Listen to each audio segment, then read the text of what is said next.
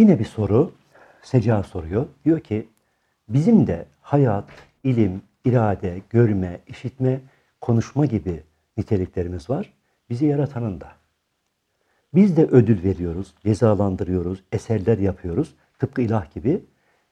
Birbirimize ne kadar da benziyoruz farkında mısın? Biz de küçük çapta birer tanrıyız adeta. Hemen cevap yazdım. Dedim ki, resim yapar mısın? Hatırım için yap bir tane. Kendi resmini yap mesela. Sonra dikkatle bak. Onun da gözleri, kulakları, saçları, elleri, ayakları, yüzü, burnu var. Senin de. Konuşabilseydi ben sana benziyorum. Sende olan bende de var. Demek ki ben de insanım diyecekti belki de. Sen de ona haddini bil. Sen sadece resimsin diye karşılık verecektin. Resim seni tanımlar ama sen olmaktan uzaktır. Sen ona bazı özelliklerini verdin, seni tanısın diye. Seni yaratan usta sana kendi niteliklerinin birer gölgesini vermiş. Evet, onun da hayatı, ilmi iradesi, görmesi, işitmesi var senin de. Fakat sen ne o olabilirsin ne de onun gibi. Küçük bir numune verilmesinin hikmeti var, hikmeti var. Kendi niteliklerine bakarak onu tanıyacaksın. Hayatın olmasaydı seni yaratan zatın hayat sahibi olduğunu asla kavrayamazdın.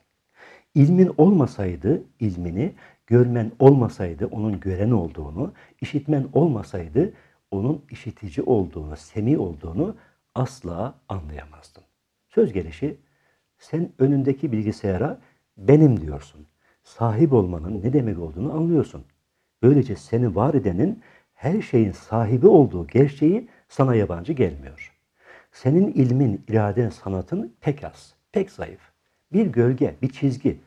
Fakat o gölge, o çizgi olmadan seni yaratanı tanıyamazsın. Sendeki nitelikler, özellikler, yetenekler bu yüzden verilmiş sana. Nasıl Tanrı olabilirsin ki o birdir, eşi, benzeri, zıttı, dengi yoktur. Yegane yaratıcı O'dur. Bütün varlıklar ise mahluktur, yaratılmıştır. Allah dengi olmayandır. İnsanınsa insanlar sayısınca dengi var. İnsan nasıl benzer Rabbine? Bir yerin ağrırken, tuvaletin sıkışınca, iyice acıkınca, ufak bir sözden dolayı üzülüp ağlayınca düşün. Tanrı mısın, değil misin anlarsın.